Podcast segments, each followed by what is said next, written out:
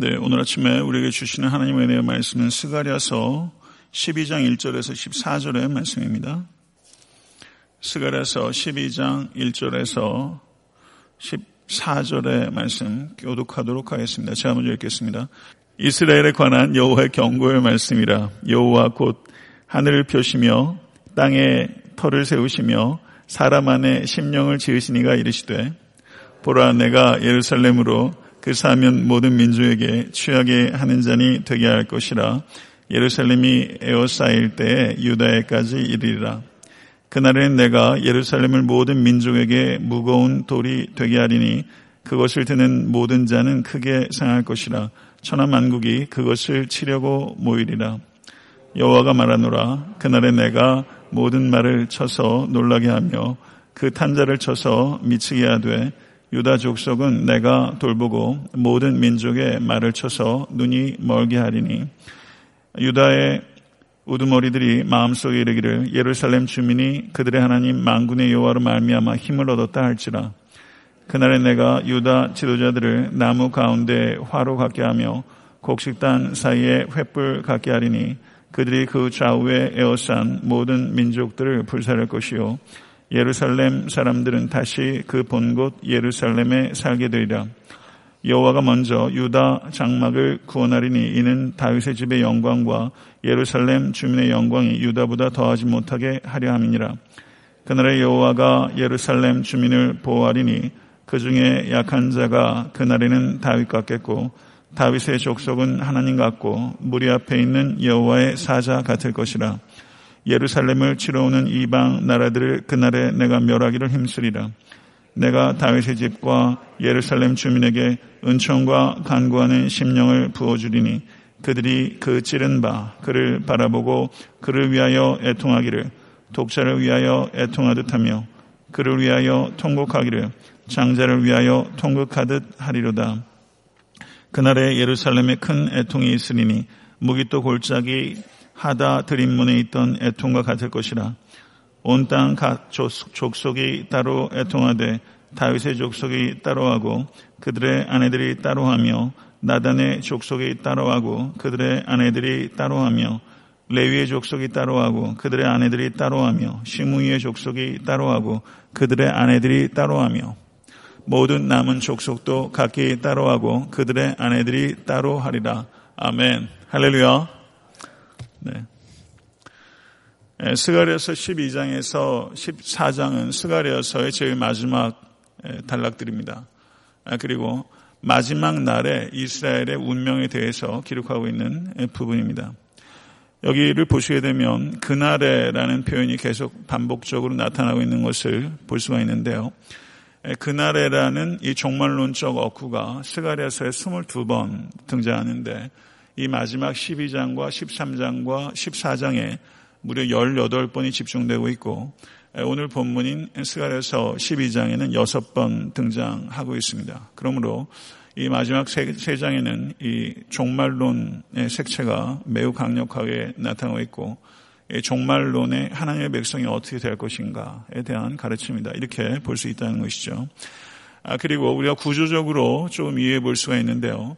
12장은 1절부터 9절까지 이스라엘이 이방 나라들로부터의 구원에 대해서 기록하고 있다면 10절부터 14절은 이스라엘의 회개의 부분이 기록되고 있습니다. 구원과 회개로 큰 흐름을 이루고 있다. 이렇게 볼 수 있는데 이스라엘이 이방 나라들로부터의 구원은 외적인 승리라고 할 수 있다면 어, 죄에 대한 승리는 내적인 승리라고 할 수 있을 것입니다.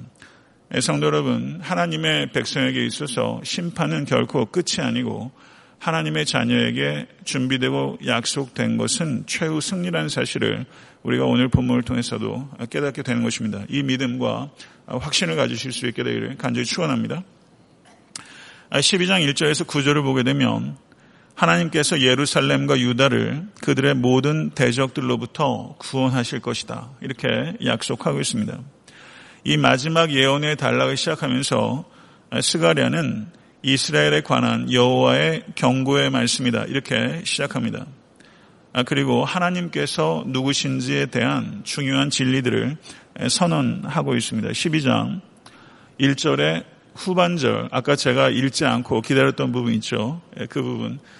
눈치 있게 좀 읽으시지, 이렇게 가만히 계셨어요. 12장 예, 1절, 하반절, 우리 다 같이 한번 거기, 어, 곧 여호와 곧 하늘을 펴시며 그 부분 한번 읽겠습니다. 시작. 여호와 곧 하늘을 펴시며 땅에 털을 세우시며 사람 안에 심령을 지으시니가 이르시되 아멘. 성도 여러분, 하나님이 누구신지를 선포하고 있습니다. 아, 이것은 문학적 표현이면서 영적 진리임을 우리 믿습니다. 여호와 하나님은 하늘을 펴시며 땅에 털을 세우시며 사람 안에 심령을 지으시니다. 하나님께서 온 천지 만물을 지으셨지만 이렇게 하나님께서 지으신 것을 새 영역으로 구분해서 선포하겠다는 것이죠. 하나님께서 창조하신 영역은 하늘이요, 땅이요, 그리고 인간의 영을 하나님께서 지으셨다는 사실입니다. 여기에서 우리는 인간론에 대해서 중요한 것을 생각할 수 있습니다. 인간은 육으로 지음 받았지만 단지 육적인 존재가 아니라 영적인 존재라는 사실입니다. 우리의 육은 이성의 지배를 받아야 됩니다. 그렇지만 이 이성은 영의 지배를 받아야 하고 그리고 영은 성령의 지배를 받아야 하는 것입니다. 그럼 참된 인간은 어떤 인가, 인간인가? 그 인간은 성령의 지배를 받는 인간, 그것이 온전한 인간이요, 참된 인간이요, 인간다운 인간이라 할 수 있을 것입니다. 오늘 이 아침에 여러분과 제가 항상 구해야 될 것은 영원토록 강구해야 될 것은 오직 성령의 충만함을 받는 것입니다. 예, 성령의 충만함을 받는다는 것은 성령을 더 받는다는 것을 의미하는 것이 아니라 성령의 지배 가운데 더 들어간다는 것이죠. 모쪼록 성령의 지배를 받으십시오. 그리고 이 성령의 지배를 받는 만큼 우리의 영혼은 자유케 될 것입니다. 이것이 참된 자유의 역설이라는 것을 깊이 생각하실 수 있게 되기를 간절히 소원합니다. 여기에서 하나님이 누구신가 하는 것을 상기시킵니다. 모든 소망은 하나님께서 누구신지를 기억하는 데서부터 시작되는 것을 믿으실 수 있게 간절히 바랍니다. 하나님께서 이 12장과 13장과 14장에 마지막에 종말의 때 이스라엘의 구원에 대해서 약속하시면서 하나님이 누구신지를 하늘과 땅과 그리고 인간의 영을 지으신 분이라는 것을 확언함으로써 하나님의 약속의 확실성을 강조하는 것으로 이스라엘서가 시작되고 있다는 것이죠. 성도 여러분, 하나님의 언약의 확실함을 붙잡으실 수 간절히 축원합니다. 이것이 단지 여러분의 신앙적인 어떤 고백에 그치는 것이 아니라 이것이 삶 속에서 구체적으로 경험되고 증거될 수 있게 되기를 간절히 소원합니다. 2절과 3절을 보게 되면 예루살렘이 사면에 둘러싸임을 당했다. 모든 민족에게 포위당한 상황을 언급하고 있습니다. 그런데 거기에서 중요한 표현 두 가지가 나오는데요. 하나님께서 이스라엘을 모든 민족에게 첫째 취하는 잔이 되게 할 것이며 둘째 무거운 돌이 되게 할 것이다. 이렇게 표현했어요. 예, 생소한 표현이긴 하지만 참 강력하고 예, 그리고 거룩한 표현이라고 생각합니다. 이스라엘 민족이 자기를 포위하고 있는 모든 이방 민족에게 취하게 하는 장이 되고 무거운 돌이 되게 할 것이다. 이스라엘이 범죄함으로 말미암아 예루살렘이 하나님의 진노의 잔을 마시고 찢기와 같이 되었습니다. 그렇지만 하나님께서는 그것이 이스라엘의 종국적인 운명이 되게 하지 않으신다는 것입니다. 그리고 이제는 이방 민족이 하나님의 심판의 잔을 마시게 될 것이다. 이스라엘이 이방 민족을 취하게 하는 잔이 될 것이다. 그리고 이스라엘은 그곳을 정복하거나 지배하고자 하는 자들이 결코 움직일 수 없는 결코 움직일 수 없는 무거운 돌이 될 것이다. 이스라엘을 멸망시키려 하는 나라들이 도리어 심판을 당하게 될 것이다. 믿으십니까? 이것이 이스라엘의 궁극적인 운명이요. 여러분과 저의 운명이 될 줄로 믿습니다. 사랑하는 성도 여러분, 4절부터 9절을 보게 되면 하나님께서 이스라엘에게 주신 승리의 내용이 밝혀지고 있습니다. 그 내용들은 하나님께서 쳐서 이방의 군마들을 놀라게 하고 이방의 군사들을 공포에 미치게 할 것이다. 그리고 하나님의 개입으로 말미암아 유다가 거기에 또 흥미로운 표현이 나오는데 6절 말씀을 보세요. 나무 가운데 화로 갖게 하며 곡식단 사이에 횃불같이 되게 할 것이다. 곡식단 사이에 횃불이요. 나무 가운데 화로같이 되게 할 것이다. 아무리 나무가 빼곡하고 그리고 곡식단이 빼곡해도요. 거기에 화로가 있고 횃불이 있으면 그것이 그냥 한순간에 뚫려버리게 되는 것이죠. 불이 맹렬한 횃불이 곡식단 사이를 뚫고 지나가는 것처럼 이스라엘이 대적 사이를 뚫고 지나가게 될 것이다. 이것이 하나님의 약속인 것입니다. 이 약속 붙잡으실 수 간절히 축원합니다. 그래서 오늘 하루를 살아가실 때도 오늘 저희 찬양할 때 주를 악무하는 자 승리하게 될 것에 대해서 우리가 이야기했는데요. 모쪼록 이 자리에 계신 모든 권속들께서 하나님의 전신갑주를 입으시고 횃불과 같이 성도 여러분 곡식단 사이를 뚫고 지나가는 그 같은 감격적인 승리의 경험들이 여러분의 삶 가운데 일어날 수 있게 될 간절히 소원합니다. 8절을 보시기 바랍니다. 그날에 여호와가 예루살렘 주민을 보호하리니 아멘 믿으십니까? 그 중에 약한 자가 그날에는 다윗 같겠고 다윗의 족속은 하나님 같고 무리 앞에 있는 여호와의 사자가 될 것이라. 아무리 약한 자라도 거인 골리앗을 쓰러뜨린 다윗과 같이 싸울 수 있게 될 것이다. 어떻게 해요? 하늘을 지으시고 땅을 지으시고 인간의 영을 지으신 하나님께서 하나님으로 말미암아 힘을 얻은 자는 골리앗을 무너뜨린 다윗과 같이 될 것이다. 아멘. 성도 여러분 지금 저희가 파라과이 단기 선교 중이고요. 어저께도 빌라르난 지역에서 아순시온으로 카톡 온 걸 보니까 12시 3분에 도착했더라고요. 시간차가 없거든요. 그러니까 빌라르에서 아순시온까지 6시간입니다. 제가 그 길을 다녀봤잖아요. 먼 길이고 고단한 길이에요. 근데도 다들 조금 음식도 먹기 힘들어 하신 분들도 한 두세 분 계시고, 뭐 쉽지 않을 겁니다. 그렇지만, 날씨도 상당히 쌀쌀해 보이고요. 네, 그렇지만, 예, 저는 오늘 아침에 제가 그렇게 기도했으면 좋겠어요. 약한 자들이지만 거인 골리앗을 쓰러뜨린 다윗과 같게 해 주시옵소서. 예, 저희가 오는 예, 목요일부터 금요일부터인가요? 저희 유스 수련회가 있는데 우리 유스 아이들을 위해서 이 소년 다윗과 같이 정말 물맷돌 다섯 개를 들어올릴 수 있는 얼마나 하나님에 대한 확신이 있고 평소에 수련이 되어 있으면 물맷돌 다섯 개만 들겠어요. 예, 그런 그런 강단 있고 믿음의 대장부들이 되는 우리 자녀들 되기를 정말 소원합니다. 예, 그것이 교육의 목표의 핵심이죠. 이를 위해서 저희가 오늘 특별히 기도해 주실 간절히 바랍니다.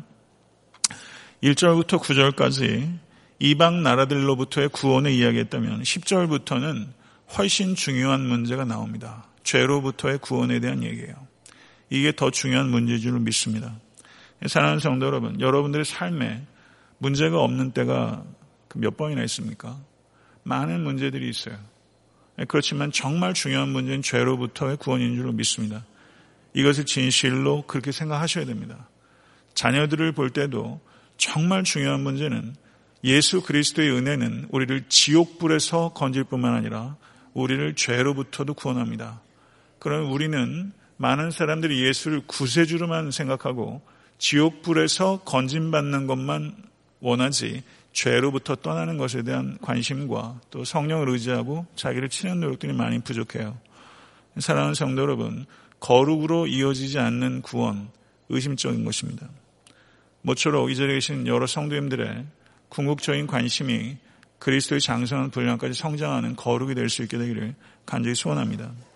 여기서 보게 된 10절을 보세요. 내가 다윗의 집과 예루살렘 주민에게 무엇을 구했습니까? 은총과 간구하는 심령을 부어주리니. 오늘 기도 제목이 여기 또 있죠. 우리가 하나님께서 부어주시기를 요엘서에서도 이 부어준다는 표현이 나오는데요. 은총과 간구하는 심령을 부어주니 그들이 그 찌른 바 그를 바라보고 그를 위하여 애통하기를 독자를 위하여 애통하듯 하며 그를 위하여 통곡하기를 장자를 위하여 통극하듯 하리로다. 아멘. 이스라엘의 찌른 바 그는 누굴까요? 이스라엘이 찌른 바 그는 누구일까? 하나님입니다. 이스라엘이 누굴 찔렀습니까? 하나님을 찔렀어요. 하나님을 어떻게 찔렀습니까? 불신과 불순종으로 하나님을 찔렀어요. 우리가 육의 부모에게 육의 부모를 찌른 적이 있죠. 여러 가지 불효와 여러 가지 거친 말과 행동으로 육의 부모도 찌른 적이 있어요. 우리가 영이신 하나님을 천부를 우리가 찌른 적이 있어요. 하나님께서 보내신 선지자들을 거부함으로 하나님을 찔렀고 그리고 이 스가랴서의 이 말씀 그를 찌른 이 말씀이 궁극적으로 예수 그리스도를 십자가에 못 박음으로 이 말씀이 성취된 것입니다. 요한복음 19장 34절은 그중 한 군인이 창으로 옆구리를 찌르니 곧 피와 물이 나오더라. 요한복음 19장 37절은 정확하게 이 스가랴서의 말씀을 인용합니다. 또 다른 성경에 그들이 그 찌른 자를 보리라 하였느니라. 아멘. 이 스가랴서의 이 말씀을 바로 예수 그리스도의 십자가에 성취된 것으로 사도 요한은 요한복음 19장 37절에 언급하고 있는 것이죠. 이 말씀을 믿으실 수 있게 되길 바랍니다. 이스라엘 백성들이 예수 그리스도를 찌름으로 하나님 아버지의 가슴을 찌른 거예요. 그래서 이스라엘이 하나님을 찌른 것에 대해서 독자를 위하여 애통하듯 장자를 위하여 통곡하듯 회개하게 될 것이다. 성도 여러분, 우리가 이제 성경의 땅, 그, 저희가 이스라엘을 내년에도 갑니다만은, 저도 두 번 갔다 오면서, 어, 그 땅이 가지고 있는 그 아름다움, 그 척박함, 이런 것들이 저한테 참 미묘한 그런 공명을 일으킨다고 그럴까요? 예, 정말 몇 달이고 그곳에 있으면서 그냥 이렇게 몇 군데를 돌아본 것이 아니라 그냥 그 땅과 그런 산과 샘과 그 골짜기들을 그냥 제 발로 걷고 밖에서 좀 야영도 하면서 이렇게 좀 있어보고 싶은 그런 충동들이 저한테 많더라고요. 이스라엘 백성들이 이런 날이 올 수 있게 되길 간절히 바랍니다. 그 찌른 자를 바라보고 독자를 위하여 애통하듯 장자를 위하여 통곡하듯 회개하는 날이 속히 올 수 있게 되기를 간절히 소원합니다. 사랑하는 성도 여러분, 여러분과 저는 그리스도를 찌른 적이 없습니까? 이 아침에 우리가 기도할 때 우리가 애통하는 마음이 회복될 수 있게 되기를 간절히 바랍니다. 애통하는 자가 복이 있나니 라고 주님께서 말씀하시는데요. 우리가 그냥 아주 그 인위적이고 피상적인 눈물에 우리는 환멸을 느껴야 됩니다. 우리는 깊이 애통할 수 있어야 됩니다. 그리고 우리는 이 애통함과 그리고 기뻐함, 이 땅에 오신, 이 땅에 오신 주님을 기억하면서 저희가 기뻐하고 그리고 다시 오실 주님을 기다리면서 어, 애통하며 금식하는 이 두 가지의 밸런스, 애통과 기쁨의 이 두 가지가 그리스도인의 영성 가운데는 결합되어야 되는 것입니다. 이 두 가지를 그리고 이 땅에 초림하신 예수와 재림하실 예수 이 두 사이에 우리가 있으면서 주 안에서 항상 기뻐하라. 사도 바울 이렇게 말씀하셨지만 성도 여러분 이 기쁨은 항상 애통함과 결합된다는 것을 기억하시면서 여러분들께서 그 균형과 그리고 절제를 가지실 수 있게 되기를 간절히 소원합니다. 여기에서 보게 되면요. 12절과 14절의 말씀 한번 보십시오. 다윗 족속이 따로 그의 아내들이 따로 나단의 족속이 따로 그들의 아내들이 따로 레위 족속이 따로 그들의 아내들이 따로 시무의 족속이 따로 그들의 아내들이 따로 모든 남은 족속도 각기 따로 그들의 아내들도 따로 하리라. 이게 무슨 말입니까? 이 말은요. 남녀를 다 분리하고 족속과 그리고 역할들을 분리해서 따로 뭐래요? 회개하는 거죠. 이건 뭘 얘기하는 겁니까? 회개의 진정성을 얘기하는 거예요. 회개의 진정성, 회개의 정도와 깊이를 이야기하는 것입니다. 개인적이며 거국적인 회개를 이야기하고 있어요. 성도 여러분, 여러분과 저에게 있어서 제일 중요한 문제는 죄의 문제입니다. 예, 죄를 이야기하는 것은 죄에 짓눌려 살려는 것이 아니라 죄를 깨닫고 죄를 떠나는 것이 가장 큰 기쁨이 될 줄로 믿습니다. 그래서 회개가 회복되면 개인도 살고 공동체도 살고 나라와 민족도 삽니다. 회개하자는 이야기는 정말 귀가 따갑도록 들지만 한 개인이 회개하는 것도 참 어려워요. 내 의지를 못해요. 우리는 회개를 무슨 밴딩 머신에 동전 넣는 것처럼 생각해요. 우리는 기계적으로 회개를 생각해요. 그런 회개는 하등의 유익이 없습니다. 모쪼록 여러분과 제가 더욱더 회개가 깊어질 수 있게 되길 간절히 축원합니다. 영성의 깊이는 곧 회개의 깊이죠.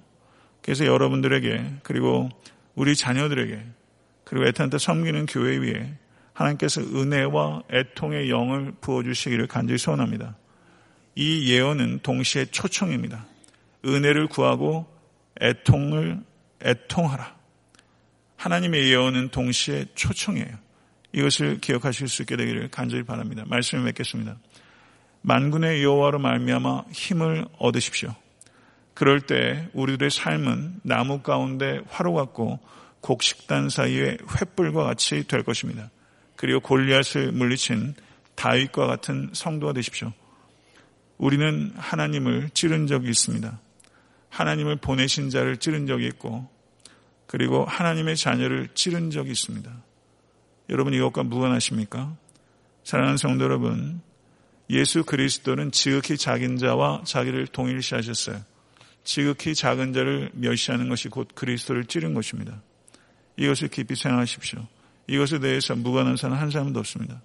은혜와 애통의 영을 간절히 구하십시오.